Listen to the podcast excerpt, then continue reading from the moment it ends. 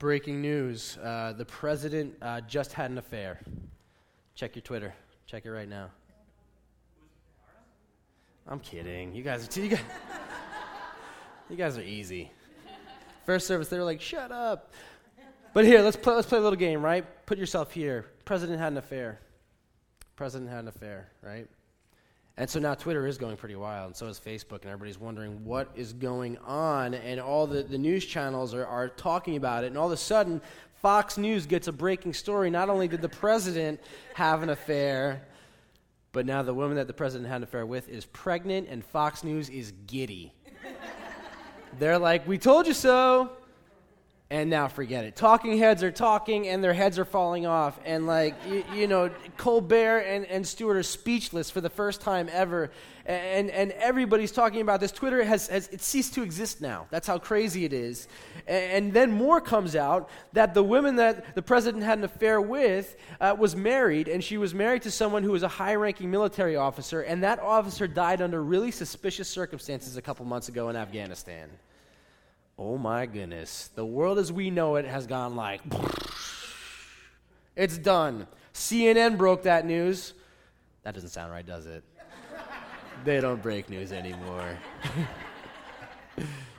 but anyway, and then all of a sudden, the president comes out, and the president has this has this uh, press conference, and he does it without any speechwriters, without any of his aides, without any of his staff, without any PR people, with nobody has this press conference and it gets picked up by every major channel everything every everybody even cartoon network has it okay? Like everybody and, and the president comes out and the president goes you've heard rumors that i've had an affair. It's true. I have. And you've heard rumors that the woman that i had uh, an affair with is pregnant and it's true she is. You've even heard rumors that her husband has died under some very suspicious circumstances. And the truth of the matter is, he did die that way. In fact, I set it up so that he would go into battle and the rest of his soldiers would pull back and he would die. You know why I did it? Because I am drunk with power. I am selfish. And long before I was the president, long before, I was also drunk with power and selfish. And you know what the president did? Started singing. Started singing, seriously. Ooh, child, things are gonna get easier. Ooh, child, things will get brighter. I'm done. I'm just gonna go up right now. You're never gonna hear me sing better than that, people. That's what the president did. Then the president walked away. Scene. You got that? Everybody got it? That's what happened 3,000 years ago with King David. That exact thing that I just took you through is exactly what happened 3,000 years ago with King David. Everybody got that? King David was the leader of Israel, saw a woman bathing named Bathsheba, said, I'm the king. I can go ahead and take that woman if I want to. Took her, got her pregnant. Her husband was Uriah the Hittite, who was a general in the army or a general in, in the military. And, and David put him on the front line so that he would die, so that he could cover up the fact that he got his wife pregnant. That all happened. And then David comes out and tells everybody in the world, I have messed up. I have sinned. And that's where we get Psalm 51.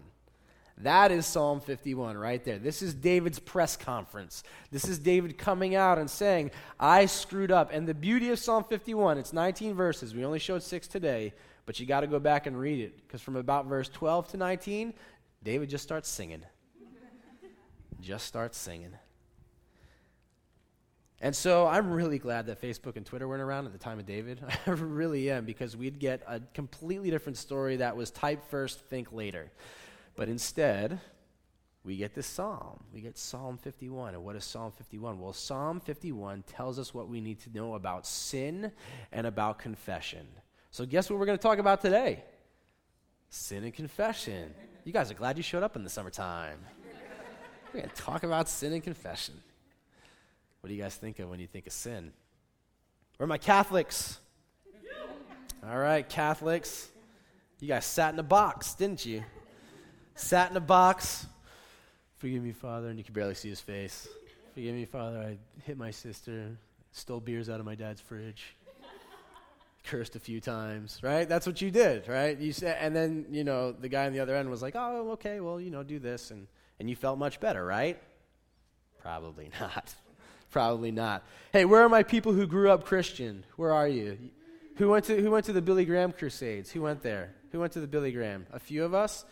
Billy Graham was this like dude who like preached these powerful messages and at the end everybody would come up. And I was talking about this with my wife Juby before, and she was like, I went to a lot of Billy Graham crusades and I would rededicate my life at every single one. and I said, Why? And she goes, Just in case. That's what we do with sin, right? Right? We grew up thinking that God's really mad at us. We better rededicate our life one more time just in case. But here's the thing with sin, right? If I say the word sin, there are 75 people in this room, and you are thinking 75 different things about what this means, what this entails, and how it affects your life. And here's what I can say I can say that, that those sins that we had talked about just a second ago, that, you know, the funny things we did, it might not affect us that way anymore, but sin does affect our lives. And so we're going to talk about how the way that we will grow, the way that we will grow as people, the way that we will grow in our relationships, the way that we will grow this world is by acknowledging the fact that we are sinners and acknowledging the fact that we need to confess those sins. And I'm looking at your faces and I see thought bubbles, and all you are like, I wonder how quickly and quietly I can pull out my phone to check Instagram. This is not going to be comfortable. But it's going to help us to grow. It's going to get us to this place. And the way that we're going to do that is by checking out David's sin and confession. That's what we're going to check out his sin and confession and talk to us about how it can inform our lives. And so here's what I want to say most of us can probably not relate to David. We probably can't relate to the fact that David dropped an absolute bomb on his life that changed not only his life and changed the lives of other people around him, okay? Now, most of us, I said, there are some of us here who probably can relate to that. Some of us have dropped bombs on our life that has changed our lives and that has changed the lives of people around us. And if that's the case and you can identify with David's sin, you're in the right spot. You're in a really, really good spot right now because it's never too late to repair what's happened. It's never too late. Here's the other thing, though. My guess is that more of us, not all of us, but more of us probably haven't dropped that bomb in our lives. Right now, we have these little eruptions, right? These little tiny eruptions that come up, and they and they show uh, us our weaknesses. But you know what? They're fixable. We can fix them. And you know what else? When we think of sin, we don't think of sin the way we used to when we were younger. We don't sit there and think that if we curse or if we steal a couple beers from our dad's fridge or if we, um, y- you know, hit our sisters, that we're going to go to hell. We don't necessarily believe that God is mad at us any longer for doing those little things. Okay? So, what is sin? What does it mean? Well, we have to first talk about moving forward and redefining what sin actually is. Okay? And I think we get a lot of great clues from David. In the time of David, uh, he's operating under the Jewish law. We talk about the Jewish law often here at our church. There was 613 laws. And for sin, okay, sin was you not following those laws. You follow the laws, God loves you. You don't follow the laws, you're sinning. Okay? It was a pretty clear cut and dry thing. This is not bad. Okay, this is a starting place. In fact, Paul in Galatians 3 says, you know what? The law was your nursemaid. Okay, that's a great thing. The law is sort of getting you started, it's giving you what you need to create a base. And then Paul in uh, Romans chapter 3, he says, you know, there's true value in the law. So there's value in this idea of you do this, you're good. You don't do this, you're not so good. You're, you're sinning, right? It gives us a baseline, a boundary. So, um, you know, I try hard not to use my kids as illustrations, but it's just so easy. So I'm going to go ahead and do it. You know, when, when my kids, um, you know, when they were really young and they could articulate uh, what they wanted, they would often say, We want candy. And me and my wife would say, You can't have candy. And they would say, Why? Because it's bad for you. Okay? You can't have candy because candy's bad for you. And you might get a couple complaints, but that's it. We're done. It's over. You can't have it. It's bad for you. And we were the best parents ever. And we still are. that's a lie. Um, But anyway, um, I think that's how some of us grew up, and that's the way some of us thought about sin, okay? If we, we don't want to curse, we don't want to do this, we don't want to do that. Well, why?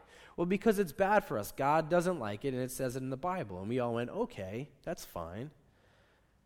And then we changed, right? Then we grew. Then we were able to think abstractly. That's what we were able to do all of a sudden. And uh, this is, you know, shown by my five year old daughter. My five year old daughter, I'm hanging out with her the other day, and uh, we're talking, and all of a sudden she just makes a beeline over to like 10 feet away from where I am. Just makes a beeline and has her back turned to me. And I go, Lila, come back to daddy. Nothing. She won't turn around. I see her back. That's all I see. I go, Lila, come back. Nothing. Won't turn around. Nothing at all. Then I realize I left M&Ms on the end table. That's where she ran. She ran over to grab the M&Ms. So uh, she's not turning around because she's chewing the M&Ms right now. That's what she's doing. And I re- realized it, and so I go, Lila, are you eating M&Ms? And she turns around. You can still see her chewing a little bit. And she goes, I am, but I only ate one. And Daddy, you told me M&Ms are bad for me, but Daddy, one M&M is not bad for me. And I said, Who are you? Look at you, kid. That's pretty smart. you are sharp. Because she's right. You know, I told her, don't do this, it's bad for you. And she's saying, well, I can do this because it's not bad for me. One M&M is not bad for me. She's right. So as we begin to think a little bit more abstract, uh, or abstractly, or whatever it is, um, what happens is that we're able now to manipulate the law. Okay, we're able to be strategic about the law. We're able to think differently about the law. And this is a dangerous thing, okay, because I think most of us fail to get out of this sort of stage in life, okay? We stay in this place of, of manipulation and of being strategic when it comes to the law. All right, so for instance, uh, one of my favorite authors, this guy named Richard Rohr, says that we have two selves. We have our ego self, and we have our shadow self. And our ego self says, Yeah, I see the law and I see it here, but I'm going to do whatever is best for me. I fully believe that our egos are these biological and evolutionary things that, that preserve our species and advance our species. They say, This is what's happening over here, and I can move it around and I can manipulate it and I can change it. And our shadow selves are the thing that's really going on with us. It's a thing that's really at our root. It's at our core. But when we talk about sin, we don't want to deal with that with what's at our root, at our core. We want to deal with the behavior. I call this kind of sin selfie sin. Okay? I'll explain. I'm a short man. That's okay. I've uh, come to grips with it.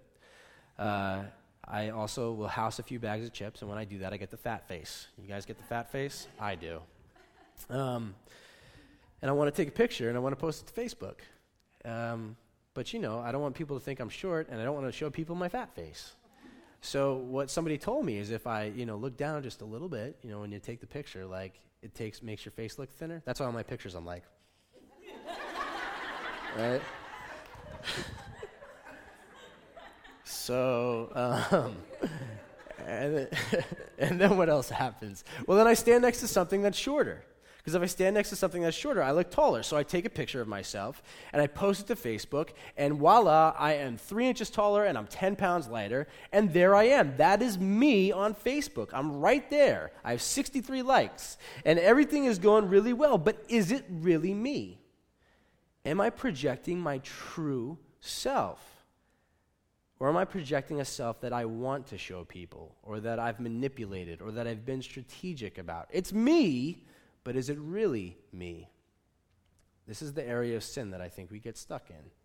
We say, well, you know, listen, the law said this, but I don't believe in the law anymore. I manipulate the law now. And so, you know what? I don't curse. I don't do that. I don't steal beers out of my dad's fridge. I'm sexually pure. Great. You follow the law. Wonderful. But what's really going on? What's at your root? What is really happening there? Why are you following the law that way? Is it because it's best for your life, or are you doing it because maybe you have a giant pride issue? Are you doing it because you're afraid that something's going to happen if you break that law? Are you doing it because you want to put forward your best self, your ego self? What's really going on on your shadow side? Now, on the contrary, on the contrary, hey, you know what? Uh, uh the, the idea of sex is really, really vague in Scripture. It's really, really vague. So, really, it, I, I can do whatever I want eh, in terms of sex, and that's fine. And you know what? You might be right. You might be right because sex is kind of vague in scripture and so you know you can you make assumptions or manipulate or whatever and, and, and you know what you can make a giant power play okay and step over people and you can get a lot of money. And you could say the fact that i made that power play and earned a ton of money and did this is okay because the bible's not very uh, it doesn't say a whole lot about capitalism. Capitalism's not a terrible thing and making money's not a terrible thing. That's okay. And, and so really i'm not sinning here. And you know what? You might be right. You might be right. I've had my 11th beer. I just cracked it open. Scripture doesn't say anything about the fact uh, that I can't have 11 beers. It just says don't get drunk. And so I have a high tolerance. And Jesus turned water into wine, so I'm cracking open my 11th beer. And that might be okay. It might be okay. Because we can manipulate, decide what we want to do. And many of us in our Christian faith never get out of this ego versus shadow self. We never get out of this manipulation self. We never leave it. David was the king, okay? Let's go culturally to what David was doing. David took a woman for himself. You know what? Kings in that day took women for themselves all of the time. Not only did they take women for themselves all of the time, God blessed kings who took women for themselves all the time. God blessed kings who had hundreds of concubines. So, really, culturally speaking, what David did is actually pretty appropriate. It's okay, it's not against the law. And you know what? Uh, um, you know, when you see something that you like as a king, you're allowed to exert your power. And if you want to exert your power, you're allowed to take what you think you deserve. And in fact, there were kings that God blessed who did similar things. So, really, if David sees a woman, Bathsheba, bathing, well, of course he can use his power to do that because kings are allowed to do that, right? And if Uriah dies, okay, he dies. He's a general. He's supposed to be on the first line. He's supposed to be there. And, and it, who am I to say? Okay, I, maybe he does die regardless of whether I put him there or not. He's just doing his job. This is what we can do all the time. We can manipulate the law. God doesn't care about our moral purity. God doesn't care about our good habits. God doesn't care about our legalism. God does not care about it. God cares about the thing that makes David confess. God cares about the sin that makes David confess. So now we have to redefine sin. Now we have to look at sin differently. What is sin? David gives us a giant clue in his confession. It says, Lord, 51 right away, boom. Lord, have mercy on me according to your unfailing love.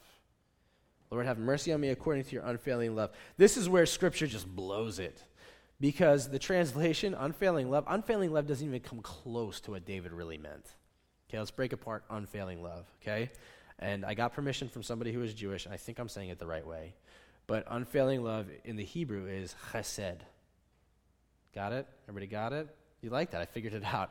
Uh, so that's what it means. It means chesed, like chesed. Okay, so that's how. how and, and, this word does not mean unfailing love. This word goes deeper and, and bigger than unfailing love. This word means that there is an infinite God, and this infinite, infinite God, this God that is bound to no rules and no laws, this God that is bound to nothing, this God that is the ground of all being, decides that this God is going to bind God's self to one thing and one thing only us. This is what chesed means. It means the infinite, amazing, ground of all being God who has, has to not be bound to any law says, I bind myself to my creation. I bind myself to my people. I love my people, and that love can never be broken, ever. I bind myself to it. That's the one law I bind myself to. And because of that, all I want for my people is peace. That is it. So now that I bind myself to them, all I want for them is peace.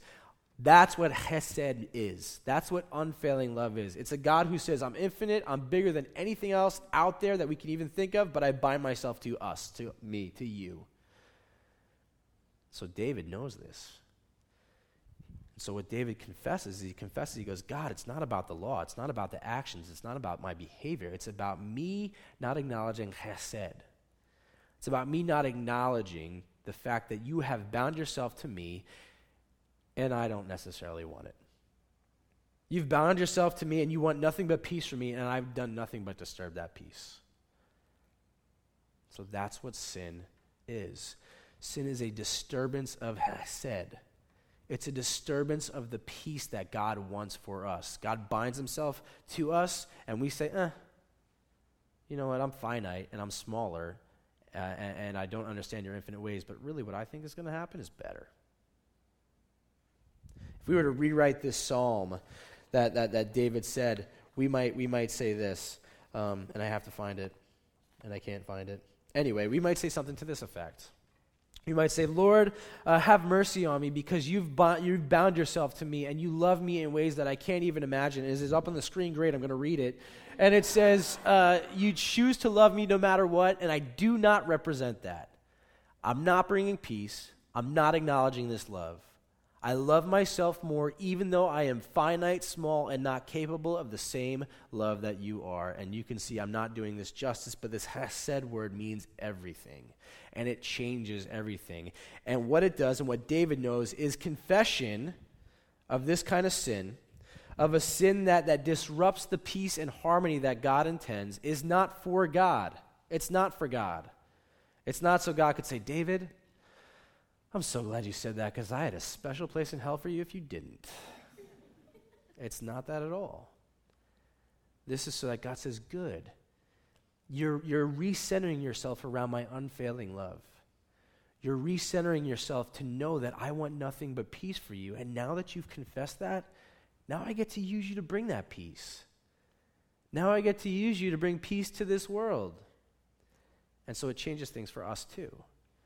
Now sin is not about some law that we can change and so that we can manipulate. So, so we might say, you know what? Um, yeah, sexuality is vague in Scripture, and uh, you know I, I've treated my sex life very loosely. Uh, but now instead of saying, but because sexuality is vague in Scripture, I can do that. Instead, we say, well, is my are my actions are they bringing peace to God's world?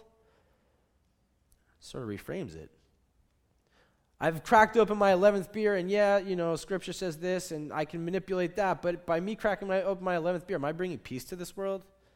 Am I bringing the peace that God intends? Yeah, I made a power play, and, uh, you know, I make money, and capitalism is okay. Those things are okay. But did my power play make peace or bring the peace that God intended to this world? So we're reframing the way we look at sin. And that's an answer that we have. And that's an answer that the Spirit moves and convicts and does things to us with. So now, what we have to do is we have to be honest. We have to stop messing with our ego side and we have to get to the point of what our shadow side actually looks like. There's this guy, Brennan Manning. Anybody ever hear of Brennan Manning before? He's a great writer. This guy, Brennan Manning, grew up or was born in 1930s in New York City. And um, just an amazing man. He, he grows up, he uh, goes into the military, fights a war, comes out, and decides he's going to join this Franciscan order of monks and takes a vow of poverty and then just starts helping thousands of people in New York City. Just thousands of them. Okay? Um, in fact, he's taken such a vow of poverty that he goes and he meets everybody on a donkey. He rides a donkey around New York City. You guys ever tried that before? Just thought I'd ask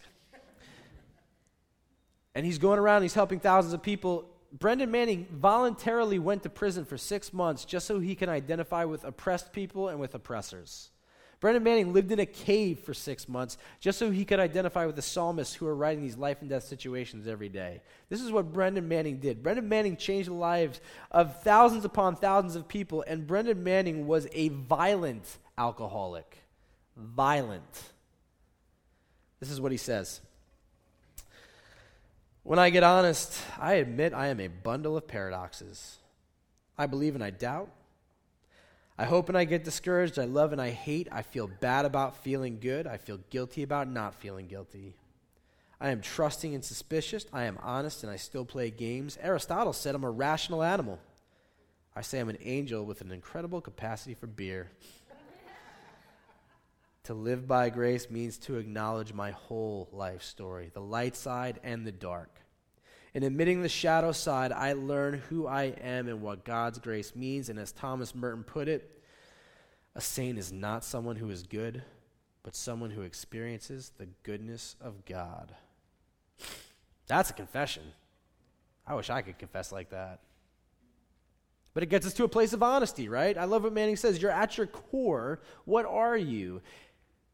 And I have to imagine that when God had heard that and when God continued to hear that, because Manning never did get, a, get control over his alcoholism, that God said, you know what? With each one of those confessions, I get to use you a little bit more to bring peace. So let's be honest. What parts of us do we need to confess? What parts of us do we need to say, you know what? I am not bringing peace to this world. I'm not doing it. What parts of us? And here's what else we have to know that in spite of those parts of us, in spite of those parts of us, God, God says your name is not sin anymore.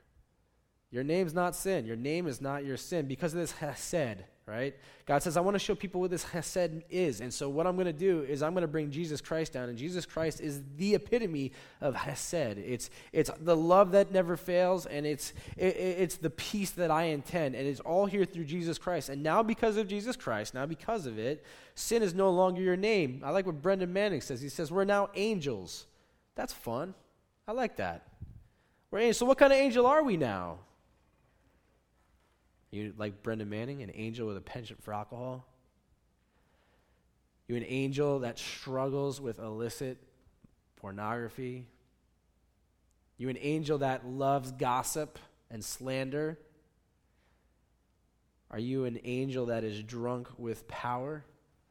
How are you bringing a disturbance? And better yet, how's God going to use you through the disturbance once you just say, you know what?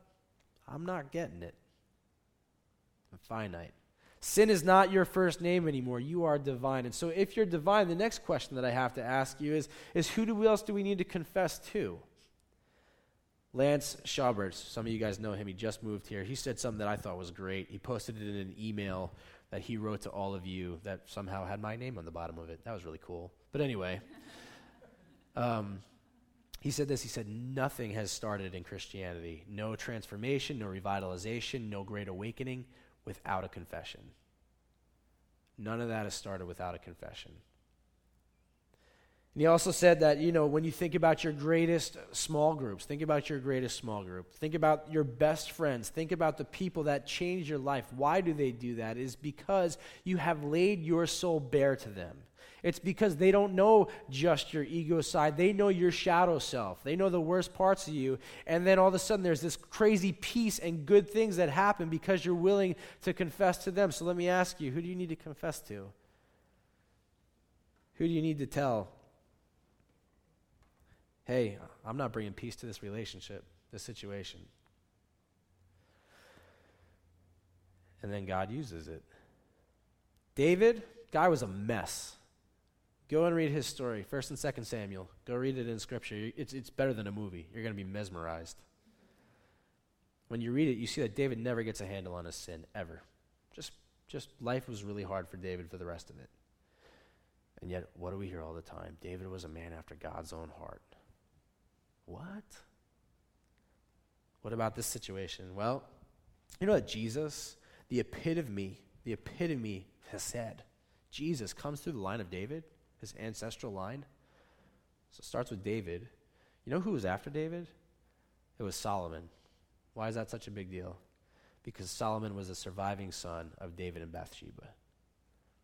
The surviving son of this illicit affair, the surviving son of, of murder, the surviving son of oppression, the surviving son of someone drunk with power.